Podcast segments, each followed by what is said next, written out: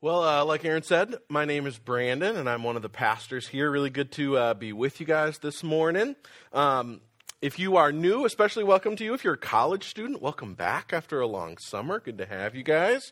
Um, we uh, wanted to say a special thanks to Aaron and to Ryan who preached the last couple of weeks. Uh, I was able to take a little bit of time off to uh, get some much needed house projects done, and also uh, to spend a, a, number, a good portion of that time uh, preparing, looking ahead to where we're headed this fall in our sermon series. Um, and so, just really, for me, it's such a blessing uh, to be able to have guys like Ryan and Aaron and others who just are great preachers to preach. And let's be honest, you, you get tired of hearing me, right? So I'm really thankful for them. They are a blessing to me to give me some space to, to prep ahead, and I hope they're a blessing to you in all those kinds of ways as well. So uh, this fall, uh, we're going to be uh, studying the book of first, the books of First and Second Peter. And uh, so, if you're new to River City, what we usually do is just uh, pick a book of the Bible and go right on through verse by verse. And, and the reason that we do that is because we want God's Word to be the thing that speaks rather than me to be the thing that speaks. And we want God's Word to be the thing that is of uh, most importance and the thing that we place the most priority on. And uh, so we're going to be uh, in the book of First and Second Peter, and I'm really looking forward to it.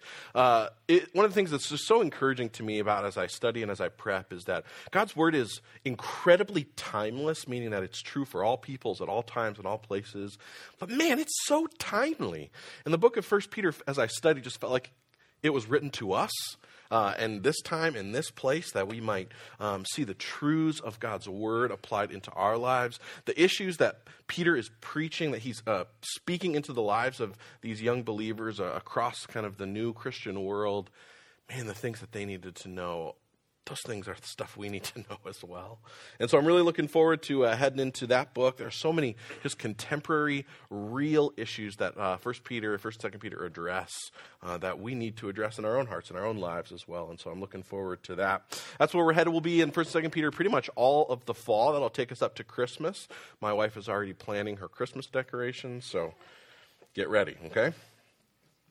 Um, this, this summer, however, we've been uh, in a series uh, that I've called uh, Jesus on Every Page, the Gospel in the Old Testament. And um, throughout the series, we've been taking a look at Old Testament stories, a bunch of which maybe you heard growing up, maybe some that you never heard before at all. But all of them are ultimately pointing us towards Jesus and the gospel. It's the point of every page of the Bible is to reveal Jesus and to reveal the gospel, to show us what he's like. And so um, this morning we're going to wrap up that series as we finish, and then next week we'll begin First and Second Peter. Um, and originally we were going to study the story of, Jonah this morning, but we're going to save that gem for another week. Instead, I wanted to wrap up our series um, just by asking this question together: Why does it matter? Why spend an entire summer going through all of these Old Testament stories? Why is it so important that we see Jesus on every page? Why is it so important that we look for the gospel in the Old Testament? Why is it so important that we approach the Bible with a gospel centered hermeneutic or a gospel centered reading or approach? And to answer that question, we're going to uh, take a look at what Jesus himself had to say about it in John chapter 5. And in our passage this morning, what you're going to see is that uh, Jesus is addressing the religious leaders of his day. They are arguably the most dedicated Bible scholars in the history of the world. They had, I'm not joking with you, they had literally memorized the entire Old Testament. Memorized it, right? These people, like, they knew the word, right? But Jesus is going to tell them that they missed the point altogether. They had memorized every word, and they had still missed the point. And Jesus is telling them, and he's telling us what we're going to see in the passage this morning is there's that there's basically two ways to read your Bible. One is that you can read it and think it's about you, or the other is that you can read it and you can think that it's about God. And the difference between those things is the most significant difference in all the world it changes everything. So, with that in mind, let's read our passage. We'll pray. Ask God to direct our studies this morning. We're here in uh, John chapter 5. Jesus again, talking to the religious leaders of his day, he says, And the Father who sent me, he's, he himself has testified concerning me. And you have never heard his voice, nor seen his form, nor does his word dwell in you, for you do not believe the one that he sent. And you study the scriptures diligently because you think that in them you have eternal life. And these are the very scriptures that testify about me, yet you refuse to come to me to have life. I do not accept glory from human beings, but I know you, and I know that you do not have the love of God in your hearts. Now I've come in my Father's name, and you do not accept me, but if someone else comes in his own name, you'll accept him. How can you believe since you accept glory from one another, but you do not seek the glory that comes from the only God? But do, you do not think that I will accuse you before my Father. No, your accuser is Moses, on whom your hopes are set. If you believe Moses, you would believe me, for he wrote about me. But since you do not believe what he wrote, how are you going to believe what I say? Let's pray. God, we're so grateful for your word. Thank you so much that you would uh, give it to us, that you would keep it for us, that we might know you in it. God, we're thankful for your word, but we're most thankful for you. And so, God, as we study this morning, as I preach and teach, as we seek to understand your word, God, pray that you'd fill me with your spirit that I might have anything valuable to offer us this morning. God, we want to see you on every page. And so we pray that by your Spirit's power, you might cause us to see that as true this morning. In your good name, we pray. Amen. Amen. Well, uh, Jesus is in no uncertain terms he's saying that there are basically two ways to read your Bible. One, you can read it thinking it's about you. We see this in verse 39.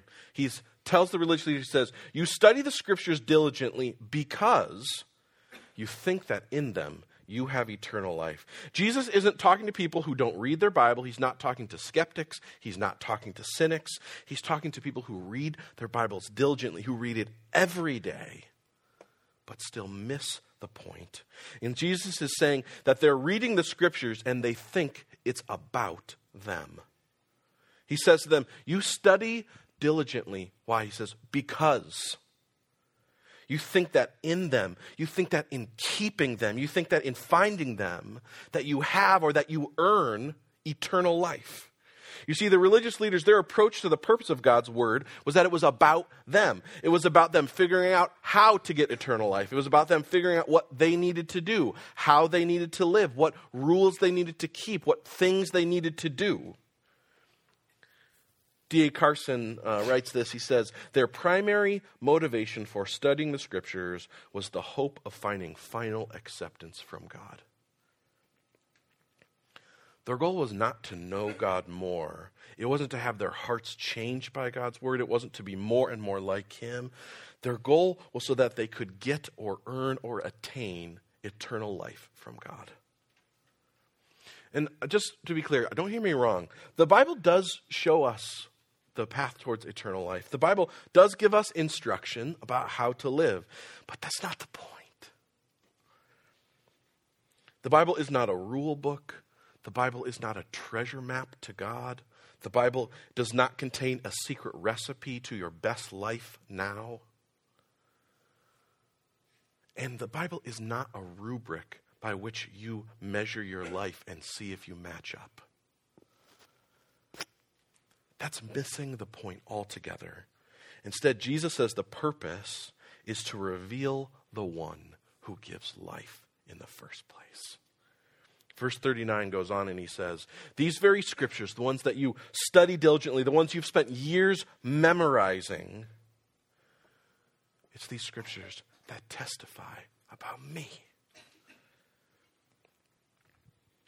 They're about me, he says. They point to me. They're, they're about here and now and what I am accomplishing here for you. And he's saying to them, they don't leave you longing for the path to eternal life, they leave you longing for the giver of life. See, the religious leaders, their motivations to study God's word were to find out how to get eternal life from God. And Jesus is telling them, it doesn't matter how much you know. It doesn't matter how many verses you have memorized. It doesn't matter how holy your life looks on the outside. It doesn't matter if you missed me. If you missed the whole point, it doesn't matter. See, the only way for God's word to be life giving is if we look at it looking for the giver of life that it reveals. And Jesus is saying the way that we're supposed to read the Bible is that we realize it's about Him. And that's option two. Bible's not about you, instead, it's actually about God. The point of the whole Bible, its purpose, the goal, is not to give us instructions about what we need to do, but it's to reveal God and all that He has done. It's to reveal His truth, it's to reveal His love, His justice, His righteousness, His goodness, so that we would come to Him and have life. You see, the two ways of reading the Bible are altogether different, and they produce radically different results. They're not just different approaches. It's not just like, ah, cool, one way, here, I have my own way. They are diametrically opposed, they are at odds with each other. If you remember, uh, if you're with us this fall, we or this spring, we studied the Sermon on the Mountain. There's two kingdoms that Jesus is contrasting in the Sermon on the Mount, and it's the kingdom of religion versus the kingdom of the gospel. And although they look similar on the outside, Jesus is very clear that they are absolutely, in every way, different. See, what happens when you read the Bible, when you approach it thinking it's about you, always, universally, you always get religion. And when I say religion, I'm, I'm, not talking about a specific religious system or set of beliefs. I'm not talking about a denomination. I'm not talking about a certain church. But instead, I'm talking about a way of thinking and relating to God that's based on our actions, our attitudes, our behaviors, our performance being the thing by which we gain or maintain God's love, His approval, His acceptance. You see, the goal of religion is to get something from God. The goal of religion is always to get something from God. In this case, the religious leaders, they were trying to get from him, they were trying to get eternal life. That's the thing they wanted. They wanted to make sure that they would live forever. See, religion sees God as a means to an end. They just, the, the religious leaders just wanted to study the word so they could find out the path. How do I get this eternal life?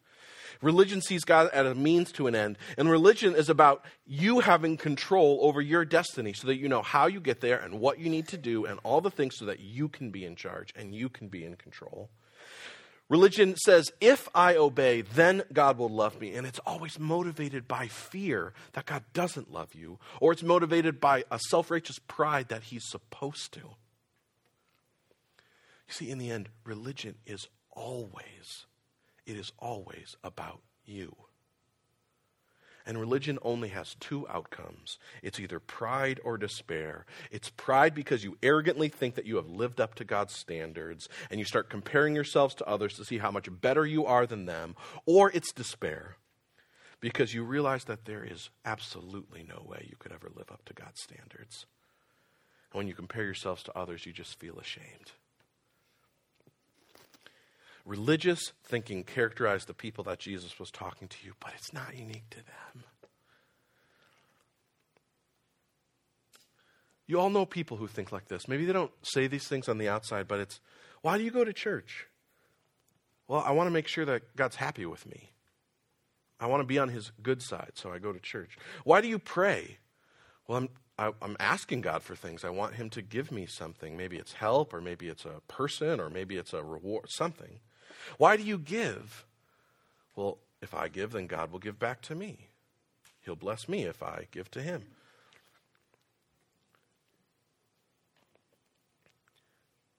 And the problem is, you never want to be around people like that. Because they're either self righteous jerks who just look down on everybody else because they're measuring themselves and they think they're better, or they're just constantly full of guilt and shame. And they make you feel the same way.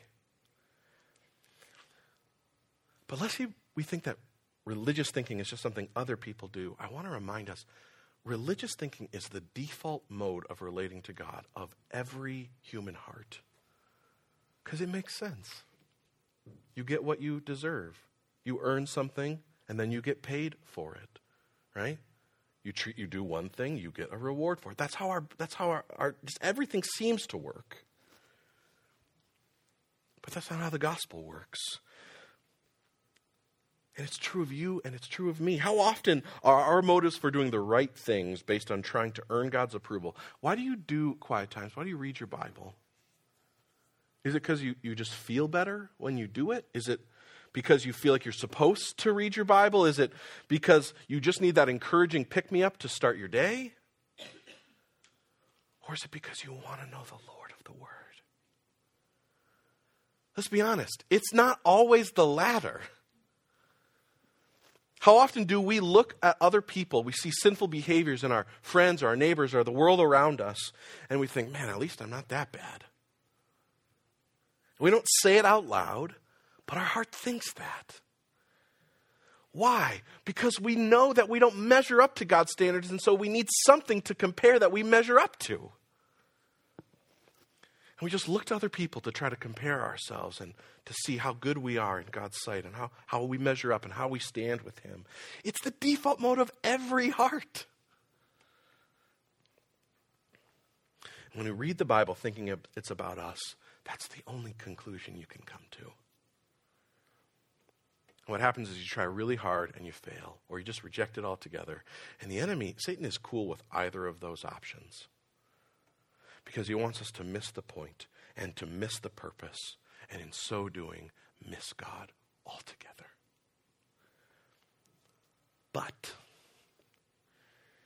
if we approach God's word realizing that it's not about us, but it's actually about Him, you don't get religion, you get the gospel.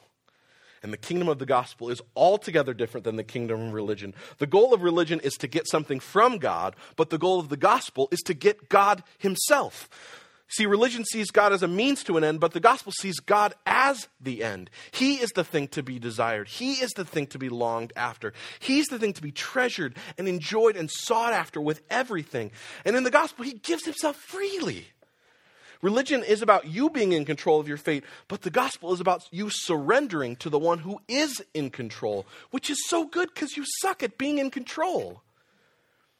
And religion says, if I obey, then God will love me. But the gospel is absolutely opposed because the gospel says, because, God's, because God loves you, it's possible for you to obey.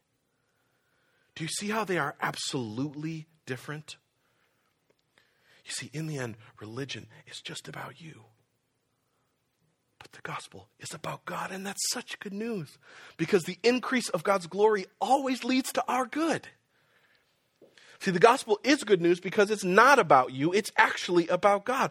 If the Bible is about you, it, it will never, it will never be good news to you. Instead, it's just going to crush you. The only thing it can do if it's about you is just crush you under the weight of how much of a failure you are. Jesus tells the religious leaders this. He says this in verse 45 of our passage. He says, he says, I'm not accusing you. Your accuser is Moses. It's on him your hope is set. You see, Moses wrote the books of the law. And these religious leaders, they think, if we just know the law, if we just keep it, if we just do what we're supposed to do, then we'll get eternal life from God. And Jesus says, that their hope is totally misplaced. Because the only thing that that's going to do is leave them accused because they do not measure up.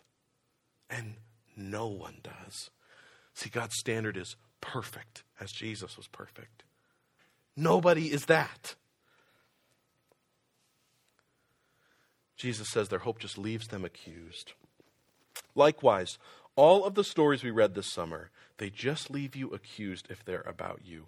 If the story of Joseph, if that is about you, if it's just an example of forgiveness that you are supposed to imitate, if it's if it's just this example, this picture of what you're supposed to be like, then you will never measure up to that. Forgive and bless a family that hated you, that literally sold you into slavery, and I'm serious here, never apologized like, literally, never apologized. Forgive them, bless them, give them great abundance. I have trouble forgiving my wife when she leaves me without a roll of toilet paper, right? if I'm in Joseph's position, I exact revenge on the idiot brothers. And if you're honest, you do too. But if the story of Joseph is not about us, and instead it's about God, it's about a God who, like Joseph, was unjustly rejected by his own family, who was betrayed for money by his own family. About a God who, like Joseph, would forgive an unforgivable offense and would instead, through his rejection, bring about the blessing and the salvation of the very people who rejected him. Oh, then it's good news. Because you're just like the brothers. We are just like the brothers who needed forgiveness and who were given it graciously. Not based on our merit, not based on our, like, not based on even the fact that we apologized. See, the story reveals that God relates to his family not based on their performance, but based on his grace. And when you see the incredible grace and forgiveness that Joseph showed his brothers, and then you see Jesus, what you'll see is that Jesus showed you more grace than Joseph could ever have imagined showing his brothers. And what will happen is your heart will be melted by the grace and the forgiveness of Jesus. And that his forgiveness towards you, that will fill you with a longing and a love to forgive others. You see, Joseph's story is only good news if it's about Jesus and about the gospel, if it's him on every page. If the story of Samson is just about you, if it's about the lessons that you need to do about avoiding temptation and avoiding sin so you can make sure you're clean and holy so God will use you, then you already failed because we, we fall into temptation all the time. We're not perfect. Oh, but if the story of Samson is not about him, but it's about God's strength, not Samson's strength, then it's good news, right? Because it's about God's strength to use the strongest of fools to save his people. It's about God's strength to use the most ignorant and the most foolish of people that he would save them, that he would, in their ignorance, give them life that he would, in their blindness, use them. Man, it's good news.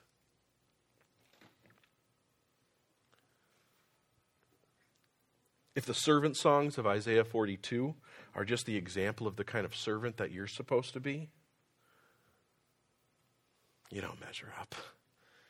You haven't served faithfully like that servant. You haven't served purely as he did. You haven't served completely like he does. You don't serve selflessly like he did.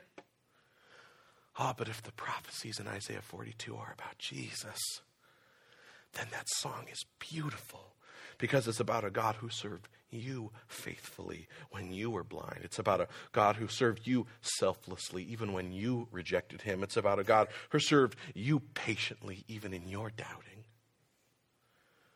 Oh, and it fills you with a passion to love and to serve like Jesus, the true servant who loved and served you. Who opened your blind eyes and who set you free. And you'll be able to love and serve people who are far from Jesus, who are opposed to you, and whose ignorance is blinding towards you because you know that you were the exact same. And Jesus loved and served you when he should not have done it. if David and Goliath is just about you facing your fears or about overcoming the obstacles in your life, about you trusting God enough to overcome the giants, then it will only crush you because you do not have the faith that David has. Our faith is like the Israelites who are cowering in the corner, just desperate for some kind of rescue. What happens when you throw all of the stones that you can find and you still miss? What happens when the undefeatable circumstances of your life actually defeats you? What happens when cancer actually takes someone in your family? What happens when you can't find a job no matter how hard you look? What happens when that depression that you are feeling is so overwhelming you just cannot get out of bed in the morning? What happens when you have no stones left to throw? Ah, but if it's about God and not about you, then the story of David is such good news. Because it's not about how we're supposed to fight, it's about the one who already fought for us. It's good news because Jesus rescued us from the undefeatable enemy of Satan and sin and death while we were cowering in a fear and unable to move. And his victory has become our victory so that we walk in freedom and deliverance because of him. Not because we won a great battle, but because he won the greatest battle of all. And we're free to celebrate Him, and we're free to treasure Him, and we're free to trust in Him, and we're free to rely on Him, and we're free to come to Him when we feel like we're defeated and say, Jesus, remind me of the battles you already won for me. It wasn't the strength of David's faith that gave him victory, it was the object of his faith. It was God Himself who's revealed as the true champion of David and Goliath. Do you see how it has to be Jesus on every page? Do you see that we need it to be Jesus on every page? Are you coming to love Him more and more on every page? When you read the Bible, understanding it's about God revealing Himself to us, then it's good news because you get the gospel, and the gospel always, it always produces a humble joy because the gospel is motivated by unmerited and undeserved and unearned grace that has been abundantly and freely given. The gospel produces humility. It produces grace. It produces love. It produces gratitude. It doesn't produce self righteousness. It doesn't produce comparing ourselves to one another. It produces comparing ourselves to Jesus and realizing it doesn't matter because he saved us. The gospel causes you to long to obey and give your life back to Him because you don't deserve to have the life you have anyway.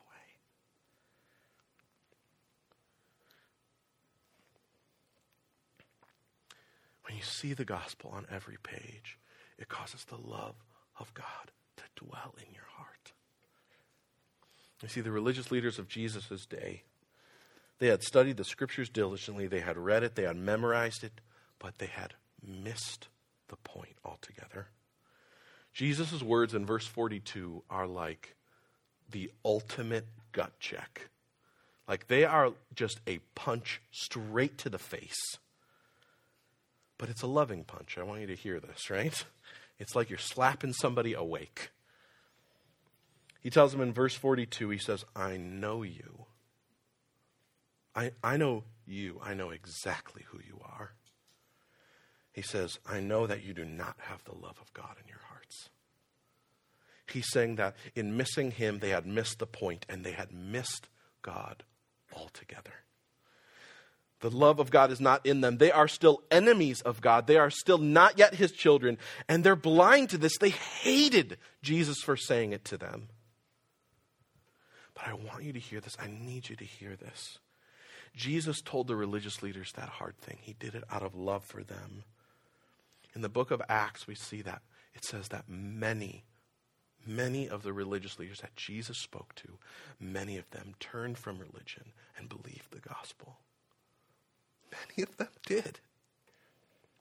And if you are here this morning and you are realizing that you have been reading the Bible and relating to God through the lens of religion, then Jesus' words to you are good news because there's still time to turn. See, religion, it, it looks pious on the outside, right? It looks really good on the outside. My life looks good. Things are all kept together. I have my ducks in a row. I, I'm, I look like I'm better than other people, like I'm more righteous. I look like it on the outside. But religion is just rebellious mutiny in some pretty clothes.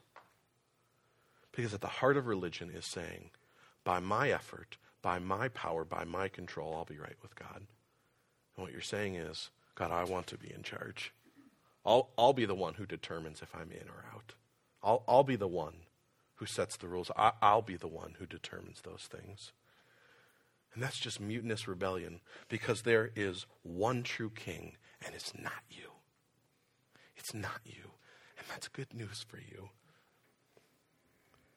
Because Jesus calls even the most rebellious of sinners, even the most mutinous of rebels, he calls them to come and receive grace and mercy and forgiveness at the cross.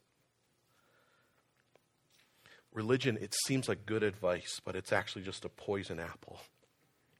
The gospel is good news that actually brings life as we surrender to the King who is in control and for our good.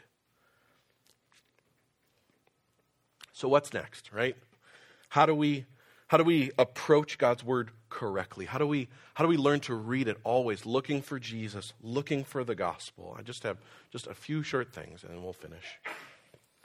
One, you've got to understand that you need the gospel today as much as you did the very first day you became a Christian. You need the gospel just as much today as you ever did. I think growing up, I thought about the gospel kind of like the cornerstone of a building. I thought, it's really important to get that right. But once it's in place, you just kind of build stuff on top of it. You don't really spend a lot of time thinking about it. You're, you're really glad it's there, and you smile when you walk past the corner of the building and see established 1908. Awesome. This thing has been standing for a while. This is great. But it really doesn't affect anything in your daily life, it's just kind of there. But that's not how the Bible talks about the gospel. That's not actually how it talks about it at all. See, the gospel, talk, the Bible talks about the gospel a lot more like the hub of a wheel. At the center of every wheel, there's a hub, and the spokes connect to the wheel, that connect the hub to the outside of the wheel, to every part of the wheel. Without the hub, the wheel doesn't work. It just falls apart. It goes nowhere. It does nothing. And the gospel is intended to be the thing at the center of our lives. It's intended to be the hub that is connected to every aspect of our lives to your work, to your family, to your spiritual growth, to your joy, to your like forgiveness, to how you deal with sin, like every, literally everything. And looking at the way, looking at the gospel that way dramatically changes everything because instead of walking past it every Easter, smiling when you see established 1908, great. Instead, you start to see it like the diamond that it is. And you love to spin it around and you love to see how the light affects it. You love to see the beauty of it as you turn it and see the many facets. Because what you're realizing is that just like the hub of the wheel is the most important part of the wheel, so too the gospel is the most important part of our faith. It is the thing that must connect to everything if we want anything to work. The gospel is not just a foundational building block, it must connect deeply with every part of our lives. You've probably heard me use the language before of gospel fluency. As Christians, the gospel is our new language, and we learn to speak the gospel into every area of life. We need to become fluent in how the gospel applies to everything in our lives, so that, as Ephesians says, when we speak that truth in love, that will grow up into maturity in Christ. See, the gospel is the thing that has saved us, but the gospel is, is the thing that is saving us every day. It's the thing that makes us more like Jesus. That's why every single sermon you will ever hear me preach, we are always going to get to Jesus. Because without him, it's like a wheel without a hub, and it doesn't matter. Brings me to point number two. Put yourself under the teaching of people who point you to Jesus and the gospel. You will find that here at River City, but we're not the like we don't have like some unique edge on the market or something like that, right? We're not the only ones who know what the gospel is or who point you towards Jesus or preach it or teach it, but there are a lot of churches that do not point you towards Jesus. If you've been around River City for more than 2 or 3 minutes, I think the thing I hope you notice is that the gospel is the thing that matters the most to us. It is the first part of our vision statement, growing in the gospel. It is the very first thing on the list of core values to be gospel centered. At River City, there is one thing of first importance, and it's Jesus and his gospel. There's only one thing that can matter most, and there's only one thing that should. And so, my, my heart for you put yourself under the teaching and the preaching of people who point you towards Him. If what you hear at the church you always go to is do better, try harder, like keep going, just press on, here's the example, live up to it, have, ha, just have enough faith, That's not pointing you to Jesus.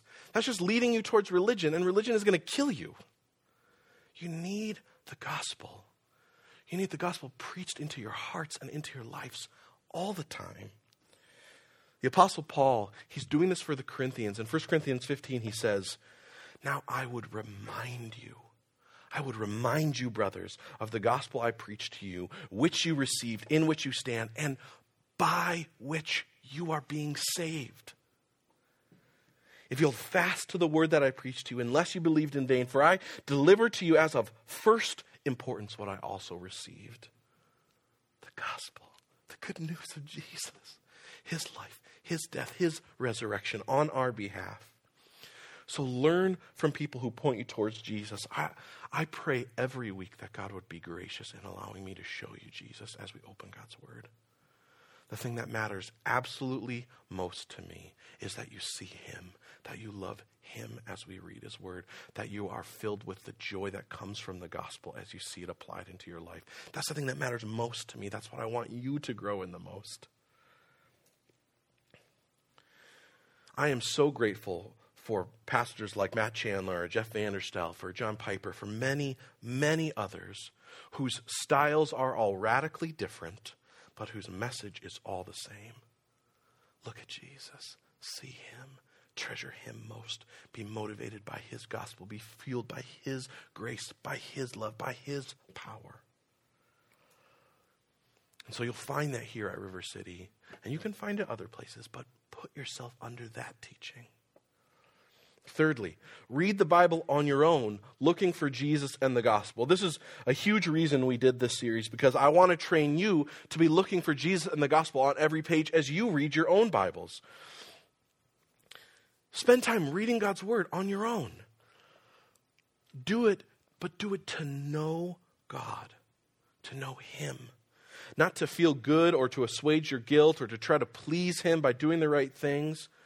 And just hear me here don't wait until you know you have the right motives to start doing it. Just start. And in process, ask God to change your heart. Jesus doesn't tell the religious leaders, He doesn't say, stop studying diligently. He says, start looking for me. In your diligent study, start looking for me. Come to me so you'd have life. You don't need a seminary degree man, look at all the good it did the Pharisees. Like, literally, the most dedicated Bible scholars in the history of the world, and they missed the point altogether. You do not need a special degree, you do not need special training. I, I just, I need you to hear, I need you to hear this.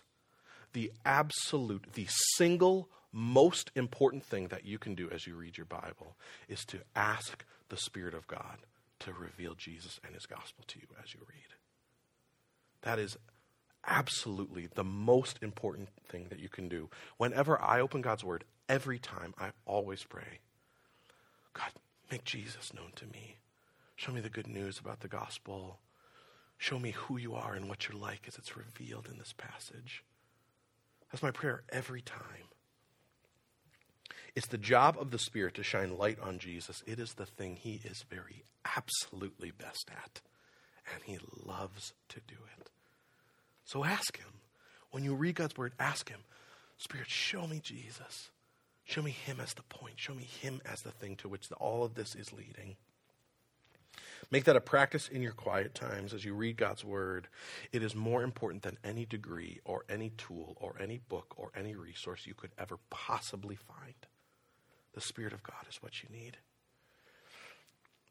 And as you're reading, get a good study Bible. Like, it just helps, right?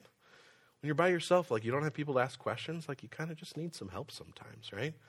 Uh, at River City, we use the NIV as a translation here. The NIV Study Bible is really good, it's really helpful.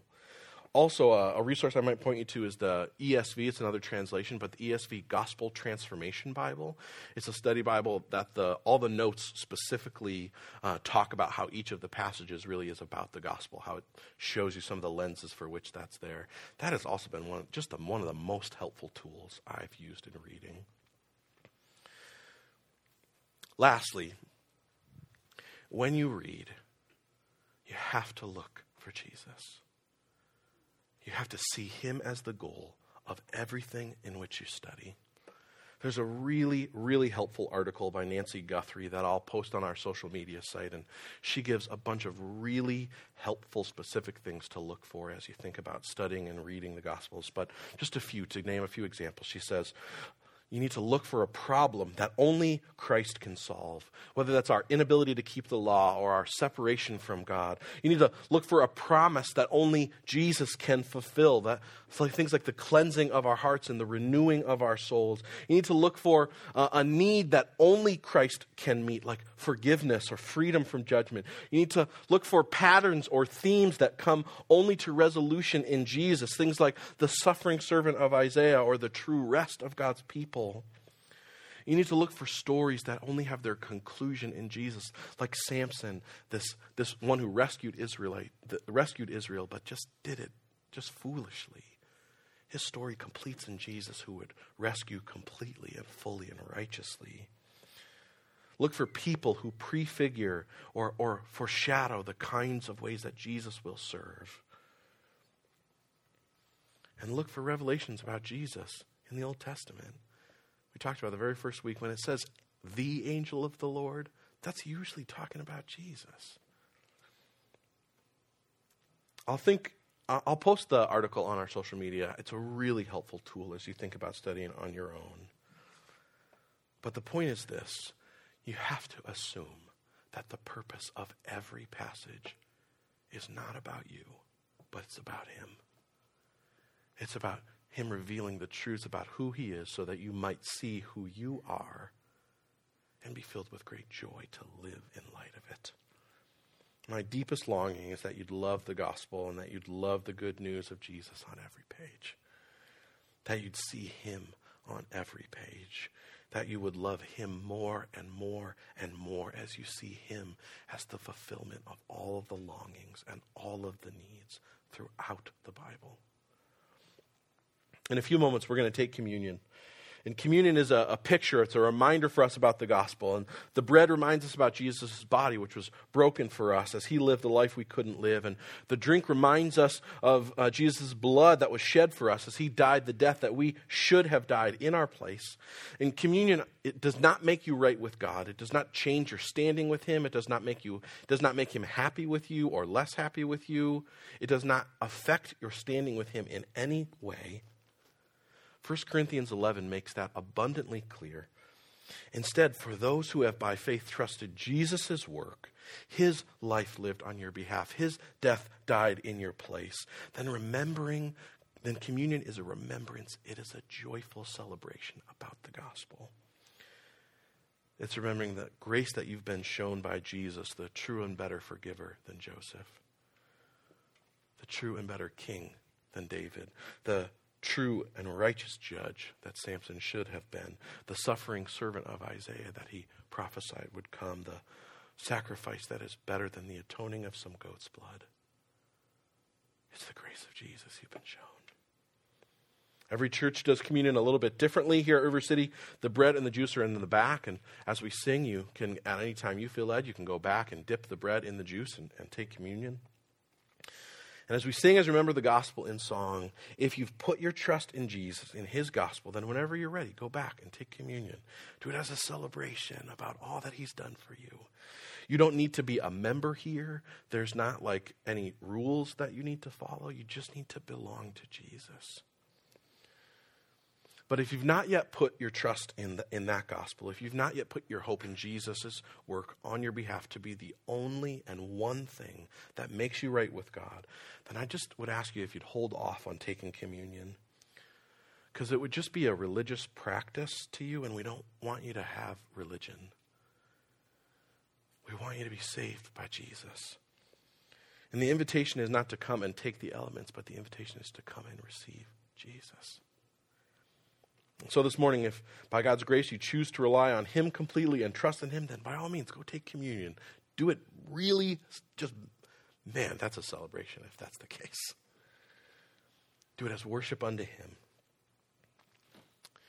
On the road to Emmaus, Jesus explained to his disciples how everything in the Old Testament, from the book of Moses through the prophets, was all about Him. Do you see it? Do you see Jesus on every page? Do you see your need for Him on every page? And are you coming to love Him on every page? Let's pray. God, thanks so much for you and for your word most of all. Thanks for Jesus. Thank you for the good news of the gospel. God, we just come, we just confess that like our default mode of relating to you is religion. We're always tempted to believe that it's our performance that changes our status, our standing with you. It's something that we do or don't do. But God, we just we need you to rem, to show us that the Bible is about the gospel, so that we might just love and treasure and enjoy you and live for you with motivation and power that we could never have from religion. God, orient our hearts so that we're able to see your word being about you and not about us. God, I just pray that you'd be just gracious to us as we read your word this week on our own. Help us to see you as the, the point of all of it. Cause us, just fill us with joy and gratitude and thanksgiving and, and motivation to give ourselves back to you in light of that. We love you, God. Thanks that you loved us first.